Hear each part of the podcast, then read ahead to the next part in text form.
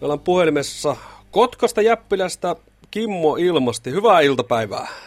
Oikein hyvää iltaa. Mites Kimmo, nyt on kova tämmöinen talvi- ja syysmyrsky käynnissä, niin harmittaako? Ei laisinkaan, ei päinvastoin. No, mistä tämä päinvastoin tuli?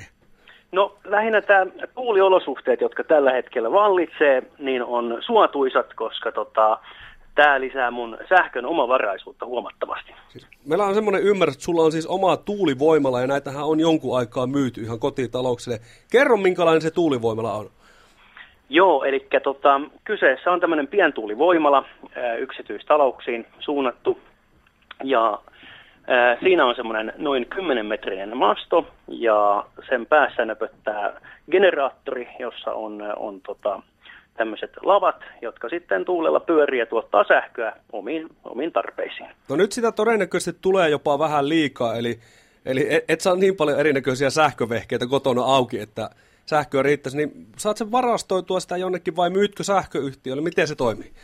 Joo, no siis ihan tilannehan olisi semmoinen, että sähköyhtiölle pystyisi, pystyisi syöttämään sähköä, mutta tota, ää, ainakin oman käsityksen mukaan niin semmoinen ei Suomessa ole mahdollista. Eli mulla on semmoiset isot akut, geeliakut, joihin varastoin sitten sähköä ja sitten kun voimalla joskus hiljenee tota, tyynenä hetkenä, niin silloin akkuvoimalla päästään eteenpäin, joka inverterin kautta sitten syöttää verkkovirtaa. Kimmo ilmasti, miten kauan, jos ajatellaan, että noilla akuilla kun mennään pötkitään eteenpäin, niin miten pitkään niistä riittää virtaa tuollaisella keskimääräisellä energiakäytöllä, sähkönkulutuksella? No sanotaanko näin, että sehän riippuu ihan omasta, omasta sähkön kulutuksesta, että jos haluaa koko aika kahvia keitellä keittimellä ja katsoa TVtä ja, ja porskuttaa kovasti sähkölaitteita, niin eihän, eihän niistä silloin kovin kauan apua ole, että puhutaan niin kuin ihan päivästä, mutta harvemmin semmoinen olosuhde on, että ei laisinkaan tuule, että kyllähän täytyy aina muistaa, että tuulivoimalla aina kuitenkin lisää tuottaa. Ja sitä kautta saadaan lisää, lisää sähköä varastoitua. Miten Kimmo ilmasti päädyt tämmöiseen investointiin, että omaa pieni tuulivoimala? no, tässä on, tässä on tämmöinen hauska, hauska ajatus ollut, ollut kauan, että tota, mulla on ajatuksena ollut, että omavaraisuus olisi, olisi niin kuin hieno juttu ja ydinvoimaa ei saa itse rakentaa. Niin tota... Meidättiin kysyä nimittäin tuota ydinvoimaa. No kyllä, kyllä. Eli tällaiset vähän, vähän, tota, vähän miedommat laitteet on, on tota järkeviä hankintoja. Ja tuulivoima on semmoinen hyvä, hyvä vaihtoehto. Toinen, mikä on, on tota hankintalistalla, niin isot aurinkopaneelit ja aurinkokeräimet.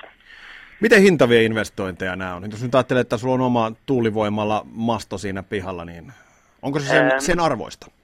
No, kyllähän sen, jos ajatellaan, että oma varaisuus on, on tärkeä, miten sen hinnoittelee rahassa, niin se on tietysti eri asia, mutta tota, voimaloit on eri, eri hintaisia, varmaan halvimmat on ihan lähtien jostain, sanotaanko, tuhannesta eurosta paketti, ja sitten aina useamman kymmenen tuhannen arvoisiin laitteisiin, että erilaisia vaihtoehtoja on tietysti paljon. Miten ne, Kimmo, sinun naapurit siellä suhtautuu, kun, kun tuota, niin hy, hyrrä pyörii ja surisee sinne yötäpäivää?